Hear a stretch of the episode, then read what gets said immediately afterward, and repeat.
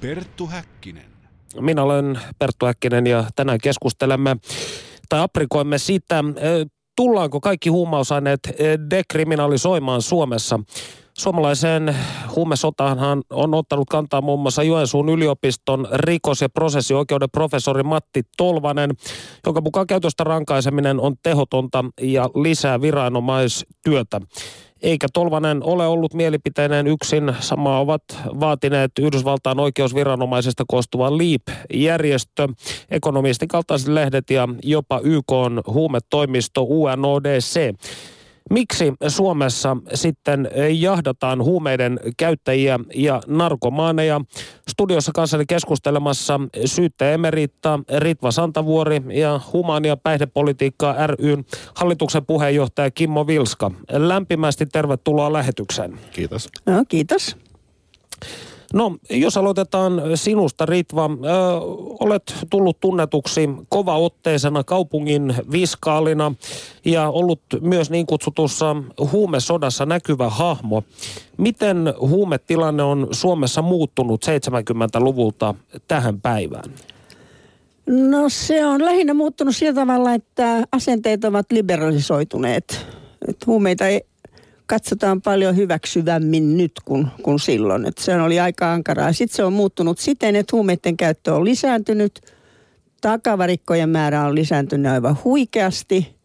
Ja sitten tämä sosiaali- ja terveysministeriön ja peruspalveluministerien harjoittamaan tämmöinen yleinen huumepolitiikka, joka ei ole siis kriminaali, kriminaalipolitiikan kanssa mitenkään tekemisissä, niin se – on johtanut Suputex-jakelun mukaan, mukaan, jo, mukana siihen, että tota, meillä on aivan oma erikoinen suomalainen Suputex-ongelmamme täällä.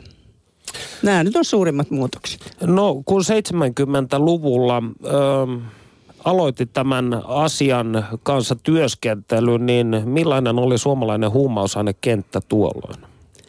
No se oli se, nämä onnelliset nuoret rauhan puolesta taistelevat nuoret, niin tota, ne vähän kokeili kannabistuotteita, lähinnä marihuanaa ja, ja, ja hassista ja eipä täällä paljon muuta ollut. Sen lisäksi oli sitten sodan jälkeen tulleita näitä todella heroiniin kiinni jääneitä vanhoja sodan käyneitä ihmisiä, naisia ja miehiä, mutta niitä oli ihan kourallinen vaan, että joku 20-30 kappaletta Helsingissä.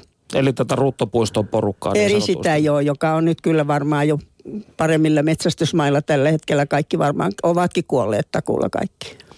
No Kimmo Vilska, te vaikutatte tällä hetkellä humania päihdepolitiikka ryssä. Minkä asioiden puolesta järjestö liputtaa? No ihan, ihan uh, tätä, mitä tämä Jonsulainen professori on sanonut, että, että ainakin pitäisi uh, käytöstä rankaiseminen lopettaa, että se aiheuttaa uh, hankalia tilanteita. Ja ja myös ähm, minä olen sitä mieltä, että joitakin, ainakin joitakin tuotteita, lähinnä kai kannabistuotteita, jotka ovat nykyään äh, kiellettyjä, pitäisi saada äh, ähm, jollakin tavalla, laillisella tavalla saataviksi joko niin, että valtio tai joku yhtiö, joka on, saa, saa lisenssin siihen, va, valmistaisi sitä, tai edes, että voitaisiin kotioloissa kasvattaa omaa, omaa hamppua, koska siitä olisi paljon vähemmän haittaa kuin tämä nykytilanne, jolloin ne on kaikki äh, samoilla markkinoilla hyvin kovien aineiden kanssa. Ja sitten voisi myös, myös vähän pohtia, että, e, että äh, millas, miten, miten saada aikaan enemmän tällaisia, äh, t- tällaisia lääkkeitä, jolla, äh, jolla voidaan, voidaan korvata esimerkiksi heroiinia. Äh, toi Subutex on yksi. Tuossa äh, Rita Santavuori sanoi, että, että nyt siitä on tullut tämmöinen äh, laittomien markkinoiden äh, tuote, mutta se – nyt lähinnä johtuu, johtuu siitä, että korvaus, korvaushoitoon on niin hyvin vaikea päästä, että, että myös tämä kadulla saatava Subutex, niin sitä käytetään aika paljon tällaiseen oma, sanoisiko omaehtoiseen korvaushoitoon. Ja tämä on hyvin mielenkiintoinen, jos tästä Subuteksista hetken, hetken puhumme, niin tosiaan kyseessä siis ranskalainen tuote käsittääkseni alun perin, jota siis Suomeen salakuljetetaan. Eli ja täällä on ihmisiä, jotka ovat heroinin sijaan aloittaneet tosiaan rännäämällä sitten subuteksia. Ja tämä on käsittääkseni hyvin tällainen, mm. E, voisiko sanoa omintakeinen Tämä on ihan vaan meidän oma ilmiömme. meillähän ei ole pitkään aikaan ollut heroinia enää ollenkaan täällä, eikä ollut silloinkaan, kun subuteksijakelu aloitettiin heroinia. Oli ihan pikkusen liikenteessä vielä silloin ihan tuommoisia muutamia grammoja, mutta – mutta tota, niin se, se oli esimerkiksi heroinikuolemia ei ollut, vaikka niihin silloin viitattiin. Tämä Subuteksin jakelu meillä aloitettiin Osmo Soininvaaran ollessa peruspalveluministeri ja, ja on niin kuin hirveästi ihmetellyt, kun viisas mies, niin miten hän ei riittävästi perehtynyt tähän ongelmaan, vaan, vaan oli kovasti myöntyväinen tälle – tälle Subuteksit, eli Pubrenorfiini. Se oli Temgesik silloin mm. ensin se aineen nimi, mutta sitten tuli Subutex kauppanimellä, katunimellä. Joo, mm. Teemu, joo. Mm. Että miten hän semmoiseen lipsahti sitten. Yksi ainoa heroinikuolema oli, oli rekisteröity silloin, kun tämä Subutex-jakelu heroinisteille, muka heroinisteille aloitettiin. Ja se hyvin nopeasti sitten – Mm, valtasi markkinat täällä Suomessa. Jotkut kä- käyttäjät on sanonut, että, että suputeksiin jäi, jää, jäi koukkuun her- herkemmin ja nopeammin kuin heroiniin konsanaan. En tiedä sitten pitääkö se paikkansa, en ole itse käyttänyt kumpaakaan. Viime, viime vuonna oli jo 288 heroini, suputex-kuolemaa. Että tota, tai ehkä ei niin monta varsinaista subutex-kuolemaa, mutta kaikkiaan huumekuolemia ja, ja varmasti niistä on rekisteröity, niistä 220, niin, eli to, eli to niin 150 on ollut ö, subutex-kuolemaa. Mutta hetkinen, se, siis... se on niin kuin valtava kasvu kahdeksassa vuodessa. Mitä sanoo Vilska? Niin, se, olisi mielenkiintoista tietää, että miten määritellään tämä huumekuolema. Siis onko, puhutaanko tässä nimenomaan jonkun aineen yliannostuksen äh, aiheuttamasta kuolemasta? Vai, vai, sitä, vai aino, sitten ainetta löytyy Ainetta löytyy jossain mm. jo, jonkun onnettomuuden yhteydessä tai, tai jotain tällaista. Ähm, No sitä Huume... täytyy kysyä tietysti sieltä niiltä lääketie- hmm. oikeuslääketieteen laitoksen professoreilta. Se on sieltä tuleva luku ja silloin siis vuonna 2020, kun tämä Subuteksin niin sanottu hoito tai jakelu tänne tuli, niin silloin ei ollut yhtään kuolemaa sinä vuonna. Ja sitten nyt, niin kuin sanoin, niin vuonna 2011 niin rekisteröitiin niin sanottuja huumekuolemia. En tiedä sitten mikä aine milloinkin on ollut siellä niiden joukossa se kaikkein vaikuttavin aine niitä rekisteröityi se 288 ja kyllä se on mun mielestä huikea lisäys tähän. Mitä, sa, mitä sanoo Vilska, onko tämä äh, Subutex ralli ollut kardinaalin virhe tai korvaushoitoon lähteminen?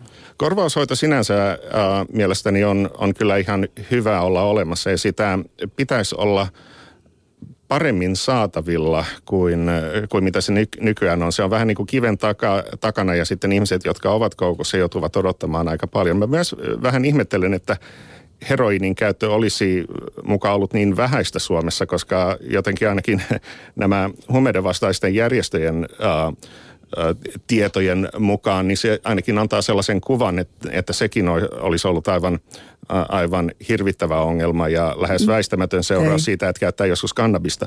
Mutta, ähm, äh, ja sitten tosiaan, että, että mikä tämä kuolema on, äh, mitä minä olen lukenut, niin Subutex sellaisenaan, niin äh, siitä on vähän vaikea sa- saada tappavaa yliannostusta. Toinen asia on, jos si- sillä on jotain interaktiota jolla, jollakin muilla aineilla.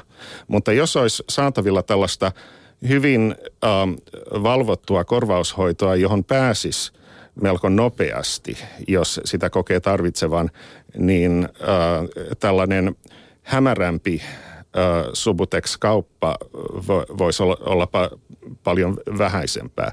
Mä en hyväksy sellaista ideologista vastustusta siitä, siitä aihe, asiasta, että ähm, korvattaisiin joku kovempi huume jollain muulla, joka ehkä aiheuttaa vähemmän ongelmia. No Ritva Santavuori, te olette todenneet, että huumetaistelu Suomessa on jo hävitty. Tämä on aika voisiko sanoa, äh, dystooppisesti sanottu. Miksi se on? Koskahan mä nyt on tuon, ehkä joskus muutama vuosi sitten sanonut näin. 2011. Mutta 2011, ahaa. Joo, no kyllä se pitää ihan, ihan paikkansa. Mä oon sitä mieltä, että sitä ei, se ei vaan niinku oikein vielä näy yleisesti, mutta se, se huume, huumeiden vastainen taistelu, joka on, oli niin kuin vuosikymmeniä meillä täällä olemassa, niin kyllä se on hävitty. Että kaikki se, mitä nykyisin tehdään, niin osoittaa, että me on nostettu kädet ylös ja, ja me ollaan niin kuin ehdottomasti luovuttu semmoisesta käsitteestä kuin huumeeton yhteiskunta ja siirty tämmöiseen viihdekäyttö, hallittokäyttö, sopiva ja, ja mukava käyttö huumeiden käyttö yhteiskuntaan. Mutta eikö, ja tällä tavalla mm. se on hävitty. Mutta huumeet on y- yhteiskunta sinänsä, niin tämähän on aika utopistinen ajatus. Minä en tiedä, onko tällaista ollut maailman historiassa missään. Ei varmaan olekaan, ja enkä minäkään usko, että siihen todella päästäisiin, mutta jos ei ihan teit, jos ei ihan ole tarpeeksi ylhäällä ja korkealla, jos ei se ole tarpeeksi hyvä – niin, niin eihän se ole sitten mikään ihannekaan ollenkaan. No, Jos... onko niin järkeä ylläpitää sellaista ihannetta niin kuin ihanteen vuoksi, jos se tarkoittaa sitä, että vaan hakataan päätä seinään? Ei varmaankaan, Joo. ja sen nyt nähdään, että tähän ollaan menossa, että se on ihan selvä. Että, tuota, kun tuossa äsken, vähän aikaisemmin sanottiin, että, että on, on niin kuin, tai, tai se Joensuussa tämä Jurist, Tolvanen. Tolvanen oli sanonut, että, että siis on tyhmää jahdata ja, ja rangaista käyttäjiä, niin, niin mä oon siinä ihan samaa mieltä, mutta että mä kyllä usko, että sitä niin erikoisen paljon enää tapahtuukaan. Että mun tietääkseni, niin kauan kuin minä olin huumesyyttäjä, niin ei mitään käyttäjiä haettu varsinaisesti, vaan vaan poliisi Helsingissä ainakin työskenteli saadakseen takavarikkoon mahdollisimman paljon laittomia huumeita. Mutta tästäkin on eri ö, näkökulmia. Mä siteraan nyt legendaarisen huumepoliisi Risto Nortti Nordmanin muistelmia, joka kirjoitti huumetoimiston johtaja Torsti Koskisesta seuraavasti. Koskinen sanoi monta kertaa suoraan, että hän halusi pidätyksiä, jossa yhdellä henkilöllä oli kymmeniä huumekäyttöjä. Idea oli siinä, että jokainen käyttö voitiin kirjata eri rikoksena. Isolla luvulla oli helpompi pyytää lisää väkeä ja kalustoa. Kerran kun saamme puolisen kiloa hasista takavarikkoa, pyysi Koskista katsomaan erää. Hän tuli, mutta sanoi, kymmenen käyttöä olisi ollut parempi kuin toi. Niin käytiinkö tätä taistelua alun perinkään kansanterveydellisistä lähtökohdista, vaan taloudellisista? Ei, ei varmaan. Toi varmaan pitää ihan paikkansa, että noin on, mutta se on kyllä semmoista 1960-luvun ja 70-luvun puhetta. Että silloin kun minä olen ollut näiden asioiden kanssa tekemisissä 80-90-luvulla ja 2000-luvulla, niin tota, ei, ei silloin enää, ja Koskista ei silloin ollut myöskään enää huumesta huumetoimistossa niihin aikoihin. Että siellä on Arnio ollut koko ajan huumetoimiston päällikkönä niin Koskinen oli varmaan tässä vaiheessa Hän oli vanhakantainen ja silloin, joo. Mm. No, mutta siinä täytyy pitää, mieltä, pitää mielessä sit, sitä, että nämä 60-70-luvun um, politiikan takana olevat asenteet, niin ne jäi jotenkin elämään omaa elämää, esimerkiksi median ja sellaista. Ja uh, se johti tällaiseen kulttuurin Suomessa, missä demonisoidaan uh, mikä tahansa kanssakäyminen jollain la, äh, laittomalla aineella ja myös asiasta puhuminen. Ja t- tälläkin hetkellä on Suomen kannabisyhdistys äh, tuolla korkeimmassa hallinto-oikeudessa äh, pyrkimässä saamaan oikeutta rekisteröityä ja tuoda esille sellaisia mielipiteitä, jotka eivät nyt hirveästi poikkea edes tästä Youth Against Drugs-järjestön kannabiskannanotoista. Ihan vain sen takia, että katsotaan, että, että se ei ole Suomessa valitsevien hyvien tapojen mukaista. Niin, tämä oli kyllä kiinnostava sivujuonne. Tähän ei tarvitse sen kummemmin mennä, mutta kiinnitin huomiota samaan, että elokuussa 2011 Patentti- ja rekisterihallitus hylkäsi Suomen kannabisyhdistyksen rekisteröintianomuksen sillä perusteella, että yhdistyksen tarkoitus on yhteiskunnassamme vallitsevien oikeus- ja moraalikäsitysten vastainen. Siis toisin sanoen pyrkimys laillisin keinoin muuttaa Suomen lainsäädäntöä on hyvien tapojen vastaista. Mutta tässä vaiheessa kuunnelkaamme hivenen, mitä tutkija Mikko Ylikangas kertoo suomalaisesta huumausainehistoriasta toimittaja Panu Hietanevan haastattelussa. Ja muistakaa, että voitte lähettää kysymyksiä ja kommentteja tänne studioon osoitteeseen yle.fi kautta puhe. Yle puheessa keskiviikkoisin kello yksi. Perttu Häkkinen. Onko jonkun huumausaineen suosio erityisesti muuttunut vuosikymmenien aikana? No siinä näyttää olevan sellaista aaltoliikettä tietysti ainakin tiettyjen huumeiden osalta, kuten, kuten heroiini, että sodan aikana ja sodan jälkeen sitä oli saatavilla ja se oli semmoinen jossain määrin myöskin muotihuume. Sittenhän kuten tiedetään, niin se, se katosi. Ja sitten siitä on ajoittain taas noussut vähän pinnalle. Kokainin kanssa on vähän sama juttu. Se oli 20-luvun suuri juttu ja sitten käytännössä vuosikymmeniksi katosi kokonaan ja sitten taas, milloin sen mahtoi olla, oli 80-lukua, kun taas, taas tota, sitä rupesi, rupesi näkymään katukaupassakin. Kannabis on sitten taas sellainen aine, että sitä ei ole juuri Suomessa väärinkäytetty kuin, kuin oikeastaan meidän päivinä. Ää, amfetamiini, sekin on silloin tällöin tullut, tullut ja mennyt, että 50-luvulla se Suomessa nousi. Ruotsissahan se oli 30-luvun lopulla, oli, oli ihan selkeä amfetamiini-ongelma ja sitä kautta se tuli myöskin Suomeen. Ja tuota, se on sitä ajoittain noussut, noussut suuremmaksi ongelmaksi tai sitten, sitten vähän kadonnut tuonne taka mutta siinä on sellaista aaltoliikettä tietysti ollut. Ehkä, ehkä oopiumi on tällainen, tällainen ja, ja myöskin morfiini toisena huumausaineena selkeitä tämmöisiä, joiden käyttö ja merkitys on vähentynyt huumausaineena. Onko yleinen suhtautuminen huumeisiin muuttunut aikojen saatossa? Kyllä sekin on, on muuttunut ja hyvinkin paljon sanoisin.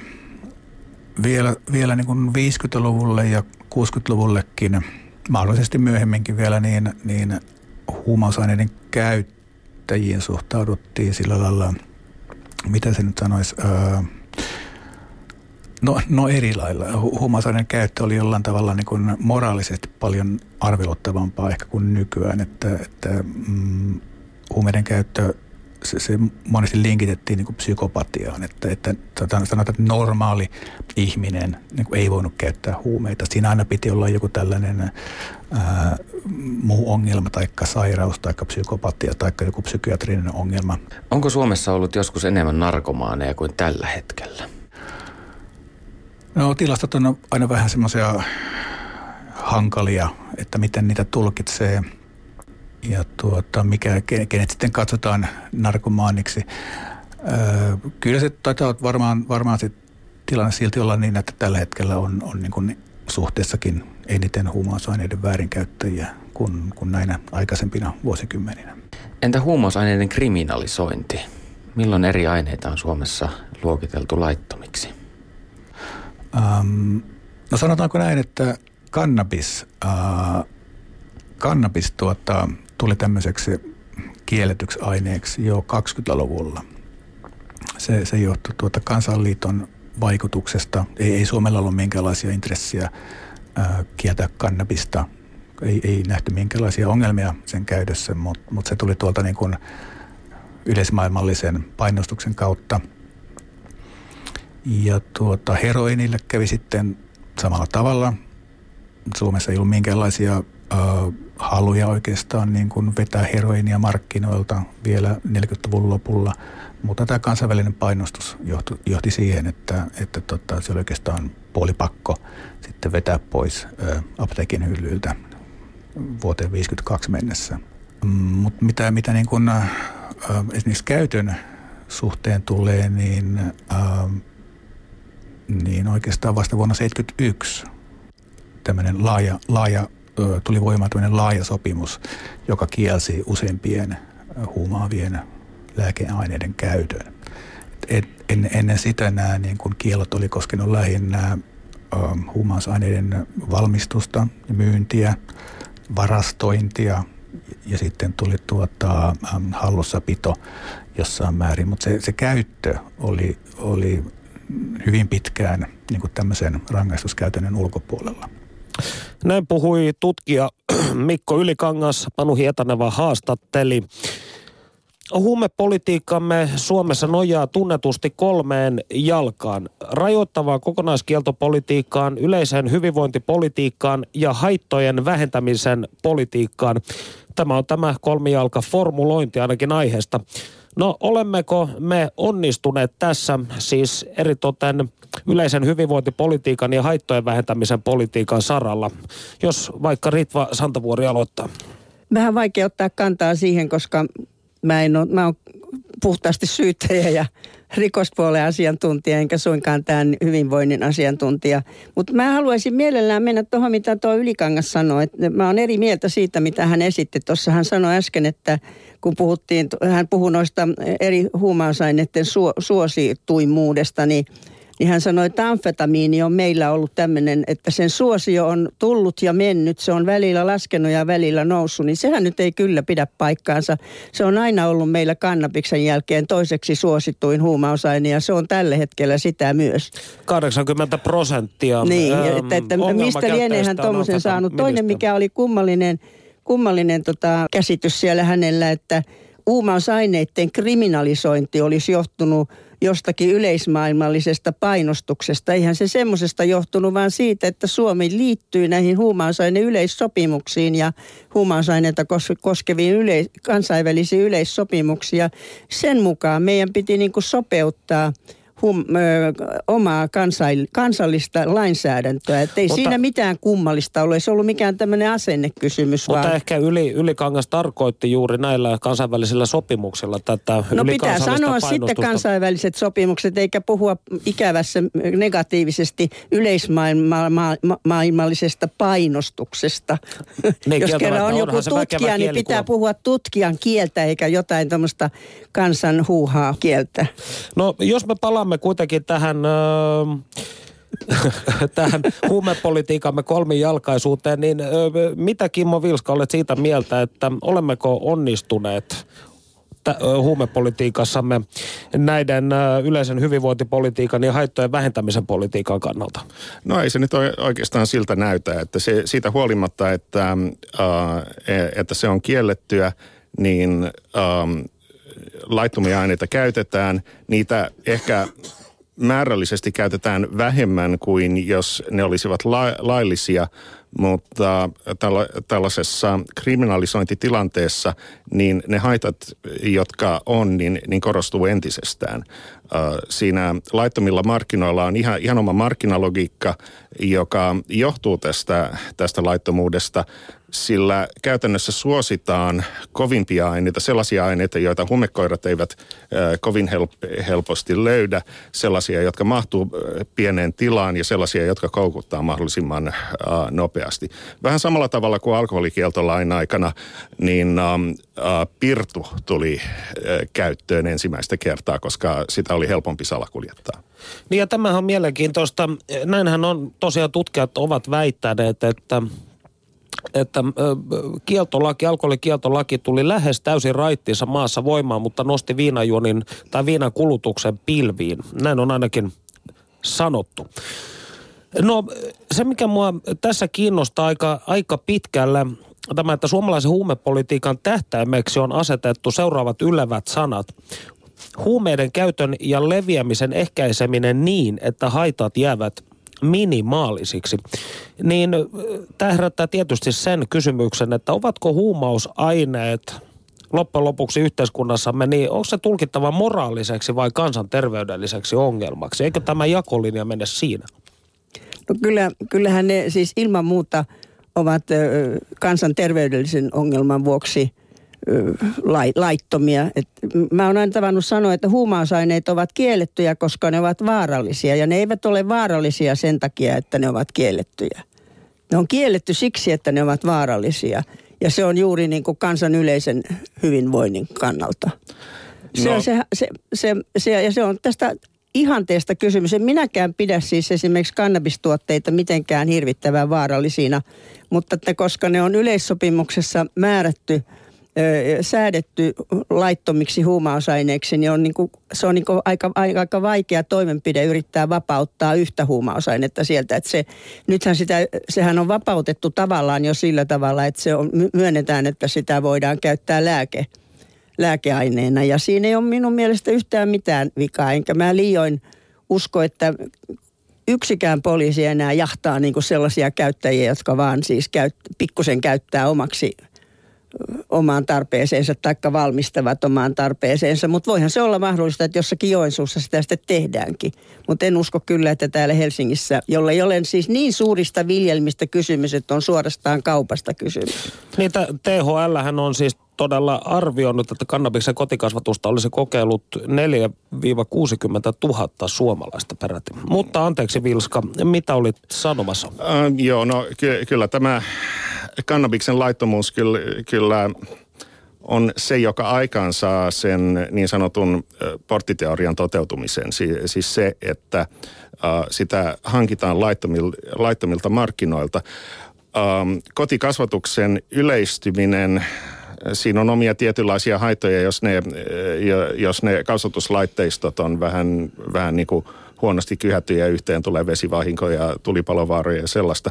Mutta jos se olisi sitä olisi mahdollista tehdä täysin avoimesti. Ei tarvitsisi edes tätä rikoslainsäädäntöä muuttaa hirveästi, mutta jos sitä voisi de facto harrastaa kotona, niin sitä ei tarvitsisi tehdä, tehdä pienissä kaapeissa, missä, missä ei ole kunnon ilmanvaihtoa ja niin edelleen ja niin edelleen. Ja sitten nämä kasvattajat eivät joutuisi tekemisiin tämän laittomien markkinoiden kanssa. Ja jos pelätään sitä, että sitä menee myyntiin, no ei, ei tarvitsisi sallita, sallia tällaisia niin kuin suurten autotallien äh, kokoisia äh, ammattiviljelmiä. Se on, se on eri asia. Äh, sen, sen tekeminen ei tulisi yhtään sen helpommaksi. Mitä sanoo Ritva?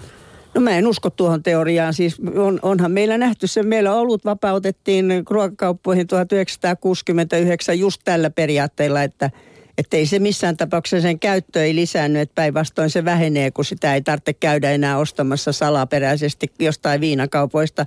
Ja että ennen kaikkea kovien, kovan alkoholin, siis vahvojen alkoholien, viinojen juonti vähenee sitten tällä, tällä pelillä. Mutta kuinka kävi oluen käyttö lisääntyi satakertaisesti, monisatakertaisesti ja, ja väkevien viinojen juonti ei vähentynyt yhtään. Että tämä on nyt sitten sama juttu, että okei, vapautetaan nyt vähän pi, pikkusen sitä kannabiksen käyttöä, niin, niin se sitten lisääntyy siitä. Sehän on ihan päivänselvä asia, että suurten lukujen lakien mukaan kannabiksen käyttö silloin lisääntyy. Ja ei se, ei se ehkä ole niin vaarallista kuin mitä, mitä siitä joskus 60-70-luvulla kuviteltiin, koska monihan on sitä kokeiluja selvinnyt silti ihan hyvin elämästi. Mutta se on se hassu juttu, että ei voi etukäteen tietää, kelle sitten käy huonosti kuitenkin ilman, että joutuu millään tavalla tekemisiin varsinaisesti ensi alkuun rik- riko, rikollisten kanssa, niin se vaan on niin, että kun että käytetään sen takia, että se on se vaikutus kiva. Mm. Ja sitten sitä halutaan lisätä ja lisätä ja enemmän ja enemmän sitä vaikutusta. Ja tosiasia on, että vähitellen kannabista on käytettävä enemmän ja enemmän, jotta saisi aina vaan paremman vaikutuksen siitä. Kyllä, ja eräänä kauniina mä, päivänä mm. sitten, tähän on se porttiteoria ja näinhän se todella käytännössä on. Sitten mennään kovempiin aineisiin sen jälkeen. Ja silloin ollaankin jo sitten ikävällä tiellä. Sieltä ei kaikki pääse takaisin kotiin. Tässä mua kiinnostaa äh, sellainen asia, että ikään kuin, jos me voidaan pu- olettaa, että on tällainen objektiivisesti olemassa oleva asia kuin kansan luonne tai kansan psyyke tai vastaava, niin Suomessa tosiaan ihmiset alkoivat ryyppäämään hullu lailla tämän keskioluen vapautumisen jälkeen, mutta esimerkiksi Alankomaissa käsittääkseni tutkimusta valossa, niin kannabiksen käytössä tuli dekriminalisoinnin aikoihin pieni piikki ja sen jälkeen se jopa väheni. Mutta tätähän on vaikea, Tätä nä- on vaikea, vaikea, vaikea tietää, että voimmeko me soveltaa tätä samaa ajatusta Suomeen. Mitä sinä luulet, Kimmo? No tässä on ähm, no ensinnäkin se asia, muistan Neil Hardwick on joskus sanonut, että Suomi on semmoinen yhteiskunta, että sitten kun joku asia ei ole enää kiellettyä, niin se on äh, tavallaan pakollista. Väh, vähän, sellaista mä, äh, vähän sellaista mä koin 70-luvun alussa, kun mun perhe äh, muutti USAsta Suomeen, että, että mä, mä olin kuullut, että on semmoinen, jossa suhtautuu suhtaudutaan hyvin ankarasti alkoholiin, mutta sitten niin meni minne tahansa, niin meininki oli paljon pahempaa kuin jossain amerikkalaisessa rock-konsertissa, jossa ihmiset poltti äh, avoimesti kannabista. Um, tässä mä en oikein usko, että Suomen kansa hullaantuisi äh, kannabikseen, koska se ihan yksinkertaisesti sen takia, että se on niin um, alkoholin menevää äh, kansaa kuitenkin jossain määrin. Ja uh, jos ihmiset kiinnost... Musta ei ole ollenkaan hyvä asia, että alkoholi on se ainoa sallittu jonkinlainen tajunnan uh, muutokseen mm. tähtäävä aine Suomessa. Uh, tiedän, että on tapauksia, olen, olen puhunut ihmisten kanssa, jotka sanoo, että he ovat lopettaneet alkoholin käytön, mutta käyttävät kannabista. Ja että se, että kannabis on olemassa vaihtoehtona, niin pitää heidät ähm, auttaa pitämään he, heitä er, erossa alkoholista. Ja kun alkoholin nämä ihan, ihan fyysiset vaikutukset on paljon pah, äh, pahempia kuin kannabiksen ja, ja kun myös, ähm, myös se aiheuttaa väkivaltaa aivan, aivan toisenlaisella tav- tavalla kuin, kuin kannabis tekee, niin, niin ähm, olisi todella hyvä, jos tämä vaihtoehto olisi, olisi olemassa. Yhteiskunta voisi puuttua tällasi, tällaisiin lieveilmiöihin äh, säätää säädöksiä siitä, että miten jakelu tapahtuu, ikärajoja ja sellaista, jotka puuttuvat täysin tästä nykyis, näistä nykyisistä markkinoista. Nyt kannabis ei, mä en sano, että kannabista pitäisi vapauttaa, vaan päinvastoin. Nythän se, ne markkinat on villin vapaita. Pitäisi tuoda valvontaa. Niin, eli, eli toisin sanoen sä näet tämä asia niin, että koska on kieltolaki, niin ei ole myöskään kontrollia tämän substanssin... Öö, kanssa. Nimenomaan. No mitä mieltä te olette tällaisesta väitteestä, että dekriminalisaatio saattaisi johtaa myös huumausaineiden eh, demystifioitumiseen, eli toisaalta arkipäiväistymiseen, kuten Hollannin mallin on väitetty tehneen? Eli ihmisethän viehättyvät kaikesta kielletystä, kuten me tiedämme eri ihmiset viehättyvät eri asioista, mutta, mutta aika moni viehättyy just tästä. Mm. Mitä, niin, se mitä on nyt niin, että me uskotaan yhtä ja me uskotaan toista. Ei me voi, siis me ei voi kerta kaikkiaan voida tietää tätä. Mm. Että siis mä, mä vaan seison jalat maassa ja totean sen, että 1960-luvulta lähtien, josta lähtien olen seurannut huumausaine politiikkaa ja, ja, ja tätä tilannetta yleensä Suomessa, niin huumausaineiden takavarikot on lisääntyneet. Ja ne, ne on niin kuin varma asia, mitä takavarikoita on tullut. Ne on lisääntynyt aivan huimasti. Ja todennäköisesti myös käyttäjät ovat lisääntyneet, mutta sitähän me emme ihan varmasti tiedä, koska ne on kaikki kyselytutkimuksia ja sieltä tulee huuhaata ja, ja, ja ne on epäva, epävarmoja se, sen semmoiset tutkimukset. Mutta sen sijaan sitten nämä huumausaineisiin kuolleiden tilastoluvut, niin nehän ovat siis varmaa faktaa ja, ja ne ovat lisääntyneet huikeasti tänä aikana. Ne mä vaan nyt tiedän, siis me mennään eteenpäin koko ajan ja ihan varma mä oon siitä, että ei, se, ei meidän kauaa tarvitse katsoa, kun kannabis vapautetaan. Ja hyvä on, vapautetaan. Se on sitten sen ajan murhe, kuinka siinä käy. Että ja mä sitten sanoisin, tota, että Vilskalle tässä, että kyllä tämä alkoholipolitiikkakin tässä nyt on muuttumassa, koska kaksi päivää sitten juuri kuulin uutisista, että nyt on keksitty, tehty suuri keksintö, on keksitty sellainen antabuksen tilalle sellainen lääke, että ei enää pyritäkään siihen, että joku raitistuisi todella, vaan hän ottaa sitä lääkettä ja silloin hänestä tulee kohtuukäyttäjä. Ja, ja tämä lääketehdas, joka tämän uuden käänteen tekevän alkoholistien lääkkeen on, on, on keksinyt, niin tota, se odottaa kolmen ja puolen miljardin voittoja siitä, koska se tulee olemaan niin suosittu sitten sen jälkeen. No jos se toimii, niin hyvä on. että, ja täältä huutolaatikosta tulikin kansan parista aiheeseen liittyvä kysymys. Melko varmasti alkoholikin kiellettäisiin, jos se huumauskäyttö keksittäisiin nyt. Mitä mieltä olette? Kyllä vai ei? Joo, kyllä, kyllä kiellettäisiin, joo. Kyllä kiellettäisiin, jos, mm. jos tälle linjalle yleensä on menty, mutta mä, mä en haluaisi heitäkään rangaista. Mm. No huumekuolemista kun puhuttiin, niin vielä 2000-luvun alussa Portugalin huumeongelma oli Euroopan pahimpia. Maa ratkaisi ongelman poistamalla huumeiden käytön rangaistukset. Kesällä 2001 tuli voimaan laki, jonka mukaan Portugalissa sai käyttää kaikkia huumeita Uusi laki koski myös kaikkein vaarallisimpia huumeita, kuten heroinia, kokainia amfetamiinia. Lakimuutoksen seurauksena huumekuolemat väitetysti vähenivät, ongelmakäyttäjien määrä putosi ja HIV-tartuntojen määrä romahti. Pelättyä huumeturismiakaan ei kuulemma syntynyt ja vertailun vuoksi vuonna 2009 Suomessa oli esimerkiksi 175 huume, huumeisiin liittynyttä kuolemaa. Runsaan 10 miljoonan asukkaan Portugalissa 54 tilastoitua. Nyt Terveyden ja hyvinvoinnin laitoksen erikoissuunnittelija Elina Kotovirta kertoo tarkemmin, mitä Portugalin malli sai maassa aikaan. Yle puheessa. Keskiviikkoisin kello yksi. Perttu Häkkinen. Portugali on dekriminalisoinut kaikkien huumausaineiden käytön. Voisiko sama malli toimia meillä Suomessa? Tota, kun puhutaan Portugalista, niin mä haluaisin aloittaa huomattavasti isommasta asiasta, nimittäin koko Portugalin huumepoliittisesta mallista. Kysehän, kyseessähän ei ole pelkästään tämä aineiden dekriminalisaatio, vaan se on osa tämmöistä suurempaa reformia, joka toteutettiin Portugalissa jo yli kymmenen vuotta sitten. Ja siihen kuuluu ihan yhtä lailla hyvin laajat hoitopalvelut. Siihen kuuluu ennen kaikkea se, että käytöstä ei rangaista enää. Ja jos sitten halutaan niin kuin pilkkoa tätä Portugalin mallia ja ottaa sitten vaan tämä dekriminalisointi, niin se on mun mielestä vähän hassu lähestymistapa, koska yleensäkin huumepolitiikassa, niin kuin kaikessa muussa päihdepolitiikassa ja politiikassa yleensä, niin yleensä – ne asiat koostuu useista eri toimenpiteistä.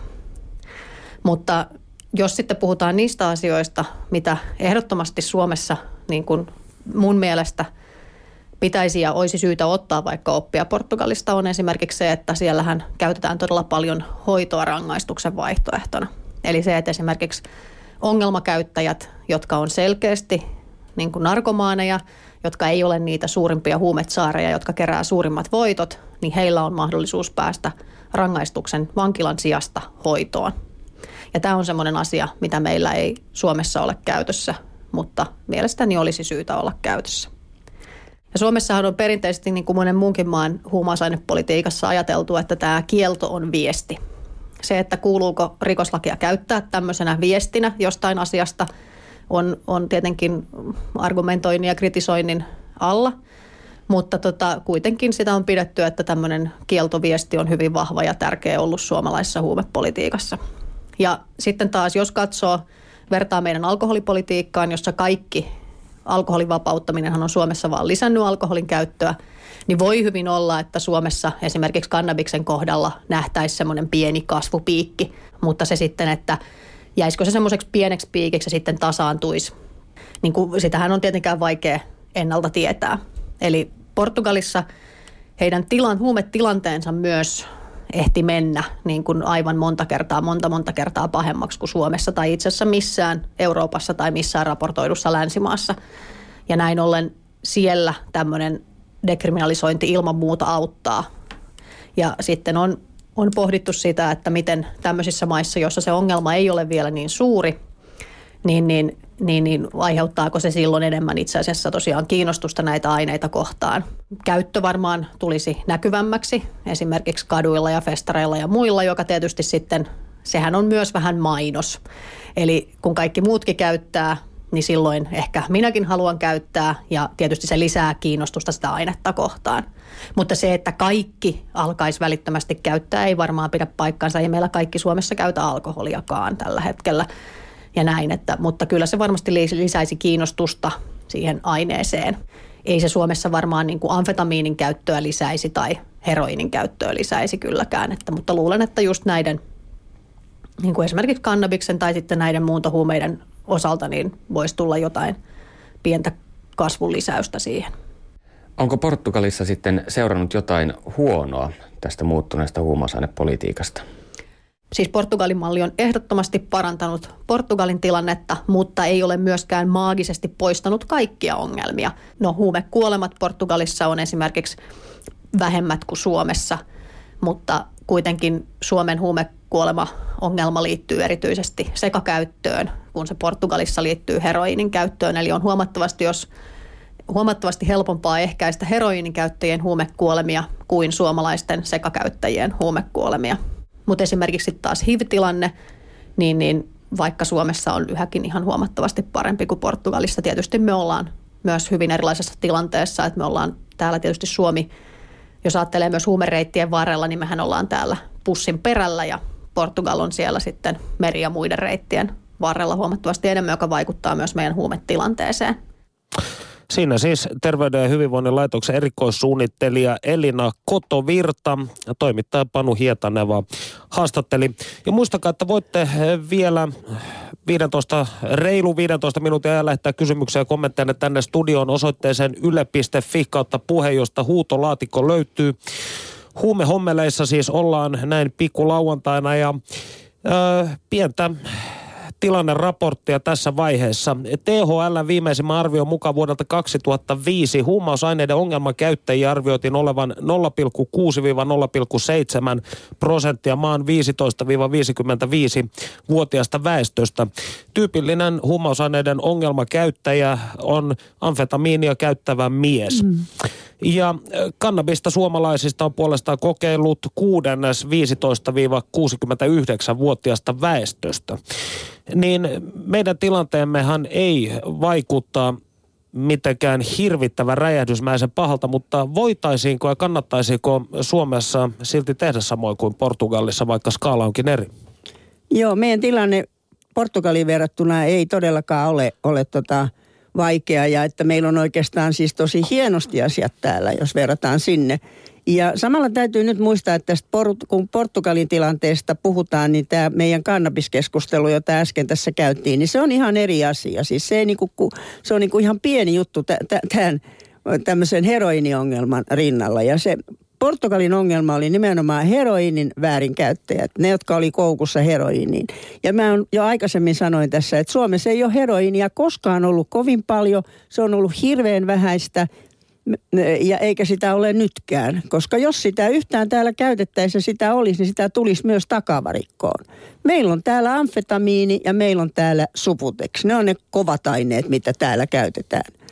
Et sen takia niin tätä, hoito, tätä ratkaisua, Portugalin ratkaisua ei voi ollenkaan verrata Suomen tilanteeseen. Tätä Kotovirta sanoi tuossa, että sitä täytyy muistaa myös, että Portugalissa samalla kun ruvettiin antamaan heroiinia näille heroinisteille, niin siellä hyvät hoitopalvelut järjestettiin – ja että Suomessa pitäisi myös, hän suositteli sitä, että Suomessa pitäisi olla mahdollista tämmöinen hoidon valitseminen rangaistuksen vaihtoehtona käyttäjille. Mutta hän ei nyt näytä tietävän sitä, että meillä on sellainen laissa sellainen vaihtoehto.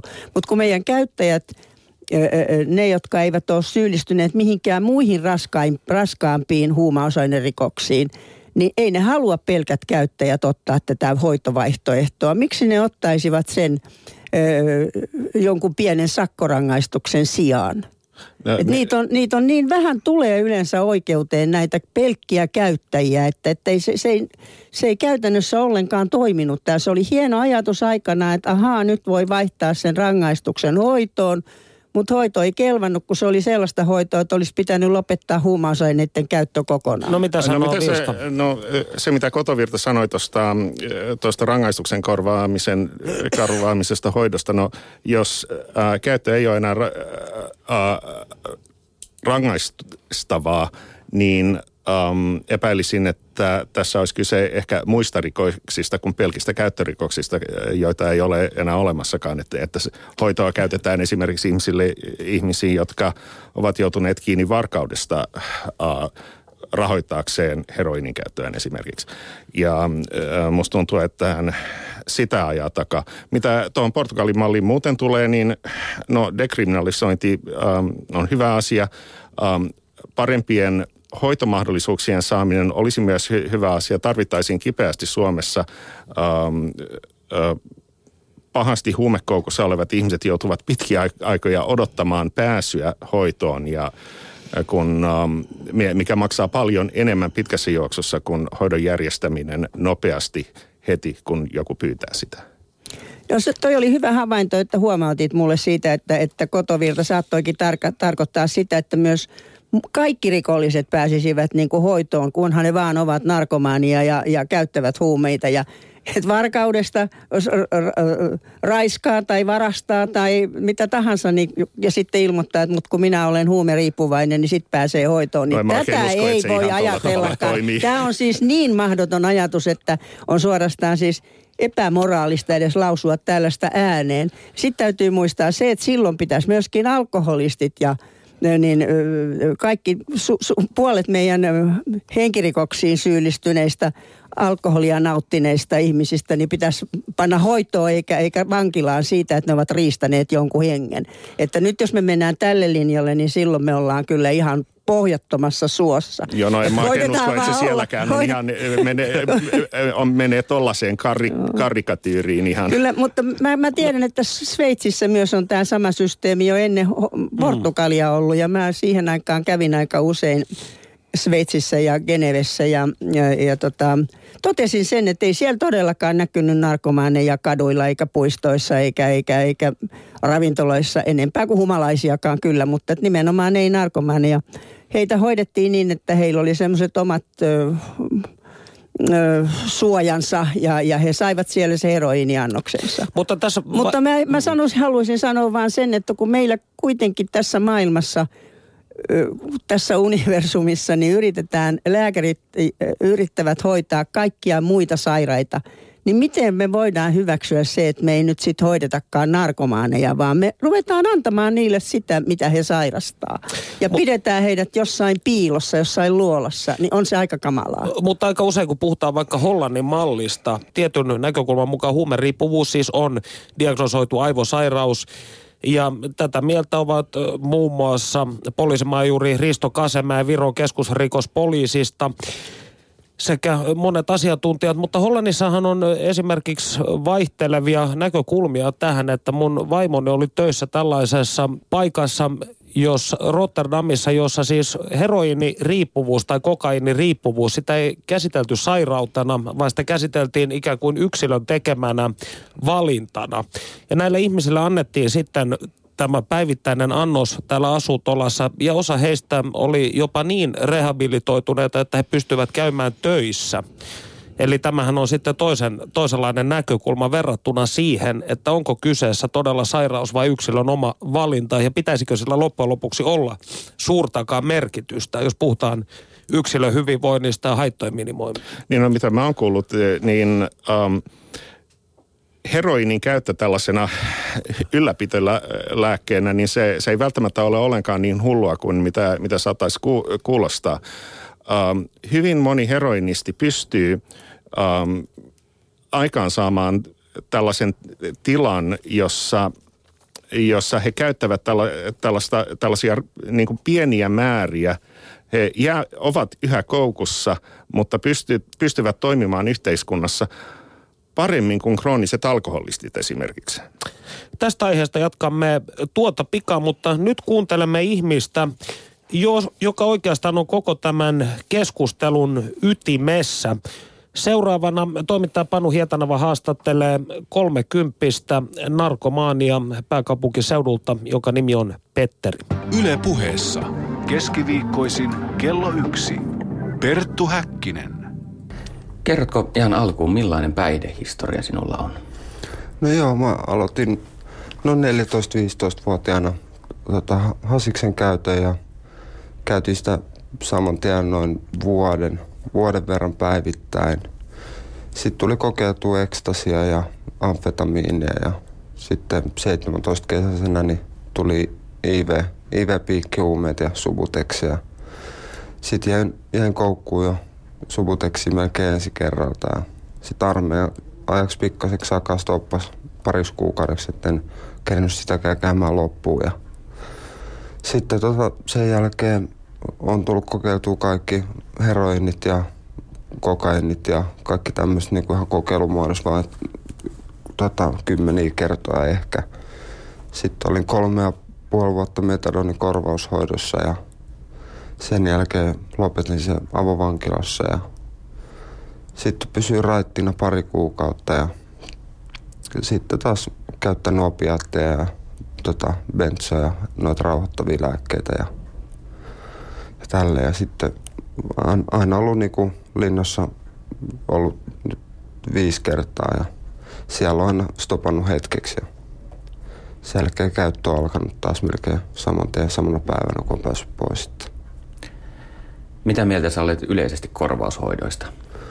Kyllähän korvaushoito on yksi hyvä mahdollisuus. Että monihan vaan käyttää sitä pikkasen väärin, että kun ne pääsee korvaushoitoon, niin se on sitten niiden nappeen myymistä ja tota, tämmöistä mu, mu, muihin aineihin si, siirtymistä ja tämmöistä, että omalla kohdallani valitsin sen takia just metaronin, vaikka olin nuori, että ei tulisi sitä kiusausta, että kuljettaa ulos niitä ja myy niitä nappeja. Mihin suuntaan sun mielestä suomalaista päihdepolitiikkaa tulisi viedä? Pitäisikö sitä tiukentaa vai esimerkiksi viedä tuommoisen Portugalin suuntaan? Mä en ole tästä Portugalin hommasta sille itse tota, en ole tietoinen, että mikä siellä on, on systeemi. Että... Portugalissa käytännössä kaikkien huumausaineiden käyttö on sallittua ja siellä rangaistusten sijaan ihmisiä ohjataan hoitoon.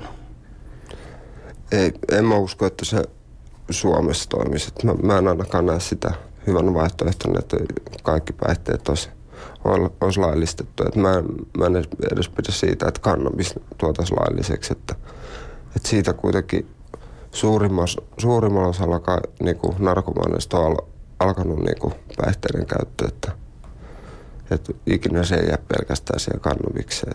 Tai mä tunne yhtäkään henkilöä, jolla se olisi näin käynyt. Että Uskotko se tuommoiseen porttiteoriaan, että miedot huumeet johtaa kovempiin huumeisiin? Uskon ehdottomasti, että kyllä se siitä on, että, että jos niinku joku myy hasista, niin se on helppo sitten, kun, kun tota, lähtee myymään muitakin huumeita, että saa isompia rahoja ja, ja näin. Että sitten, sitten kun sitä myy, niin ei sitä, sitä aika vähän katsoa, että kenelle sitä myy ja näin. Että kyllä se raha, raha ratkaisee yleensä ja ja kyllä mä näen, että niin kuin, miedomista siirrytään aina kovempiin, kovempiin aineisiin. Suomessa poliisit rankaisevat huumeiden käyttäjiä. Mitä sä olet mieltä, pitäisikö tuommoinen käyttörikos poistaa kokonaan laista? No, mulla on ollut jo jotain, itä, itselläkin jotain käyttörikoksia, mutta mä en, en koe, että niistä on, on ollut vain jotain niin sakkorangaistuksia, että, että se on mun mielestä se on ihan, ihan hyvä, hyvä systeemi, että ei sitä mun mielestä tarvii, tarvii muuttaa. Eikä se on näpäytys nuorillekin sitten, että toivottavasti ainakin. Millaista hoitoa sä olet saanut vuosien aikana? No on saanut ihan, ihan hyvääkin hoitoa, että ensimmäinen hoito, kun mä olin siellä, olin Tervalammella, niin se oli ihan hyvä. Hyvä, se oli semmoinen tota, neljä portaa, niin siinä tehtiin eri ohjelmia, ohjelmia ja käytiin, tehtiin semmoisia tehtäviä läpi ja se sitten kuitenkin jäi ke- kesken, kun talo tuli, sinne tuli kamaa, niin se sitten lähti helposti käsistä ja sitten ei kehdannut myöntää sitä, että on retkahtanut ja lähti mä lähdin sit sieltä paikalta, paikalta pois. Mutta kyllä mä koen, että siellä jo N-ryhmät on tietysti myös hyvin, että niissä on jonkun verran tullut käytyä. Millaisia muita asioita sä toivoisit päihdevierotukselta? No lähinnä, että olisi, olisi päivässä jotain aktiviteetteja, että, että tästä on aika, aika hankala lähteä tekemään esimerkiksi kahdeksan tunnin työpäiviä, kun tehnyt varmaan elämässäni puoli vuotta verollista työtä, niin tästä on aika vaikea lähteä tekemään kahdeksan tuntisia työpäiviä, että semmoinen pehmeä lasku, että vaikka niin kuin jotain neljän tunnin työpäiviä kolme kertaa viikossa voisi aluksi, aluksi toimia tai sitten joku koulutusmuoto tämmöinen. Onko huumeriippuvuus sairaus? Kyllä mä koen, että se on, että se on sairaus. Että, että tota, niin kuin mulle on sanottu, että, että siitä ei voi parantua, mutta sen kauppii elämää. Toimittaja Panu Hietaneva haastatteli puolet elämästään huumeita käyttänyttä Petteriä, joka kuulemma haastattelun jälkeen lähti niiltä sijoiltaan varastamaan keskustan myymälöihin saadakseen lisää subuteksia. Ja käyttörikos, eli siis kuten formuloitu on, vuonna 2001 tuli voimaan rikoslain muutos, jonka mukaan huumausaineen käyttörikoksesta voidaan tuomita se, joka laittomasti käyttää tai omaa käyttöä varten pitää hallussaan tai yrittää hankkia vähäisen määrän huumausainetta. Uuden rikosnimikkeen rangaistusasteikko ulottuu sakosta kuuteen kuukautta vankeutta. Niin tulisiko käyttö ö, rikos kokonaan poistaa lainsäädännöstä? Joo, se on yksi, yksi mahdollisuus, että se poistetaan sieltä, koska eihän se nyt oikein ole, kun ei sitä kuitenkaan tavallaan käytetä. Tämä Petterikin tässä sanoi, että hän oli ehkä parit sakot saanut käytöstä joskus.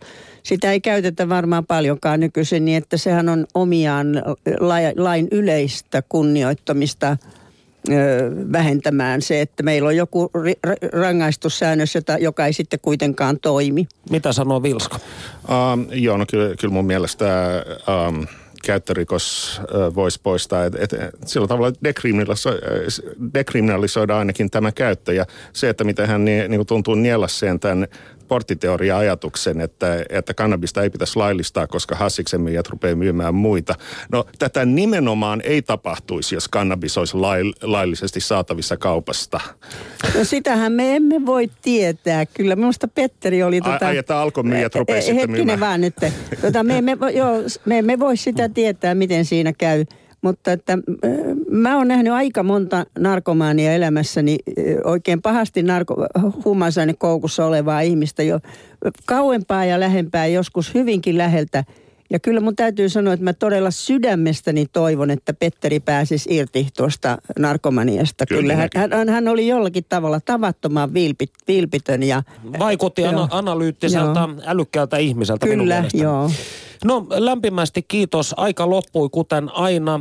Ritva Santavuori, Kimmo Vilska, oli ilo saada teidät tänne lähetykseen keskustelemaan. Kiitos. Ja tämä samainen ohjelma ensi viikolla pikkulauantaina jälleen samaan aikaan ja sillä välin voittekin pohtia kotonanne, tallettaa nämä sanat ja tutkiskella niitä sydämissänne. Mitä huumausainekysymyksen kanssa tulisi tehdä? Päätelkää tämä itse. Onhan se synnyin oikeutenne. Kiitos ja kuulemiin. Yle puheessa. Keskiviikkoisin kello yksi. Perttu Häkkinen.